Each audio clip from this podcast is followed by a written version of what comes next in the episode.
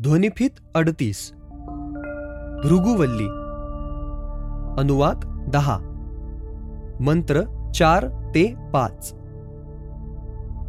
उपनिषदांमध्ये अन्न ही संकल्पना सर्वसमावेशक आहे म्हणजे पंचेंद्रियांना ज्या ज्या गोष्टींची जाणीव होते त्या सर्वांना अन्न असं संबोधलं जातं प्राथमिकदृष्ट्या अन्न हेच ब्रह्म आहे कारण ब्रह्माची सर्व लक्षणे अन्नात दिसून येतात. सातव्या आठव्या आणि नवव्या अनुवाकात शरीर प्राण आप किंवा जल ज्योती म्हणजेच तेज पृथ्वी आणि आकाश हे सर्वच अन्नही आहेत आणि अन्नादही असे प्रतिपादित केले आहे. म्हणजे ही सर्व ब्रह्माचीच रूपे आहेत. मागील अनुवाकात अतिथीला चांगल्या प्रकारचे अन्न द्यावे असे सुचवले आहे. अतिथी आणि अन्न यापैकी प्रत्येक संकल्पना अन्न आणि अन्नाद या दोन्ही भूमिका बजावतात. म्हणून दोन्हीही ब्रह्मस्वरूपच आहेत.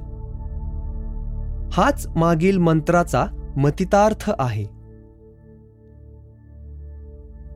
पण हे झाले आपल्या बाह्य सृष्टीविषयी. आता आपण जर आपल्या अंतरंगात डोकावले तर तिथे काय परिस्थिती आहे याचे उत्तर पुढील मंत्रात दिले आहे. मंत्र चार. क्षेम इति वाची योगक्षेम इति प्राणापानयोः कर्मेति हस्तयोः। गतिरिति पादयोः विमुक्तिरिति पायौ इति मानुषी सम्माज्ञाः। आपल्या शरीरात देखील ब्रह्म स्थित आहे. इतकेच नाही तर आपल्या सर्व कृतींमध्ये देखील ब्रह्म स्थित आहे.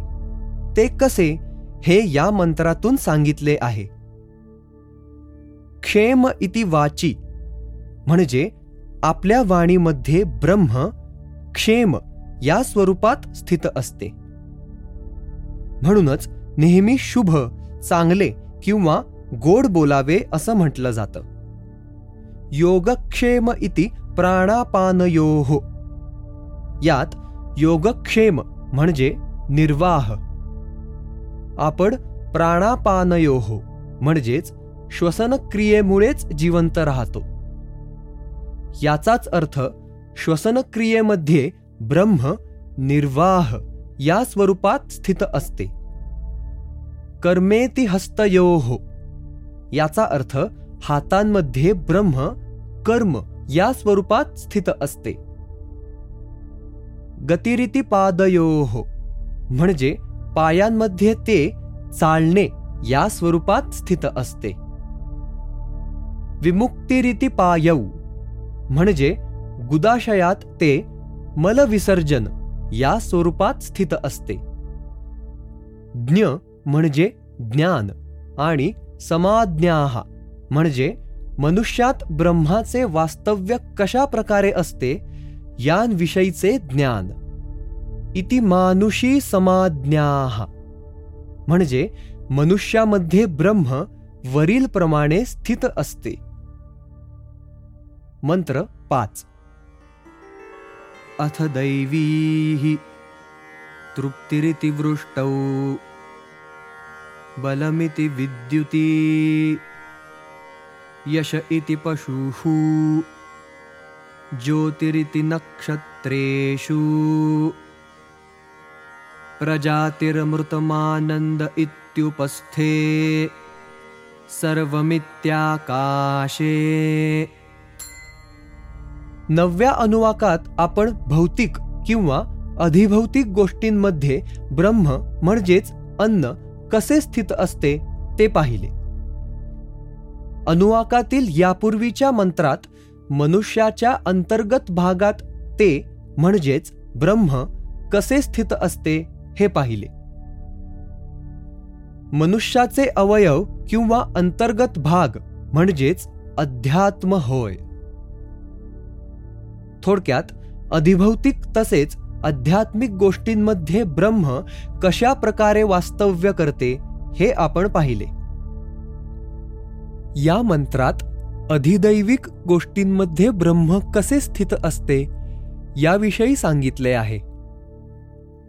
अधिदैविक म्हणजे ज्या गोष्टींवर मानवाचे नियंत्रण नसते अशा गोष्टी. म्हणजे पृथ्वीवर ज्या गोष्टी आपल्याला जाणवतात आणि ज्या गोष्टी कदाचित आपण हाताळूही शकतो पण या गोष्टींसंदर्भात ज्या घटना घडतात त्या आपल्या हातात नसतात किंवा त्यावर आपले नियंत्रण नसते अशा घटनांना अधिदैविक असे संबोधले जाते. अशा घटनांमध्येही ब्रह्म स्थित असते. ते कसे? ते या मंत्रात सांगितले आहे.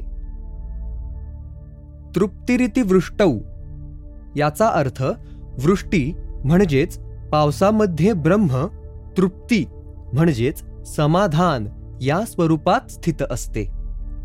बलमिती विद्युती याचा अर्थ विजेमध्ये ते बल किंवा ऊर्जा या स्वरूपात स्थित असते. यश इति पशुषु म्हणजे पशुधनामध्ये ते यश या स्वरूपात स्थित असते. ज्योतिरिती नक्षत्रेषु.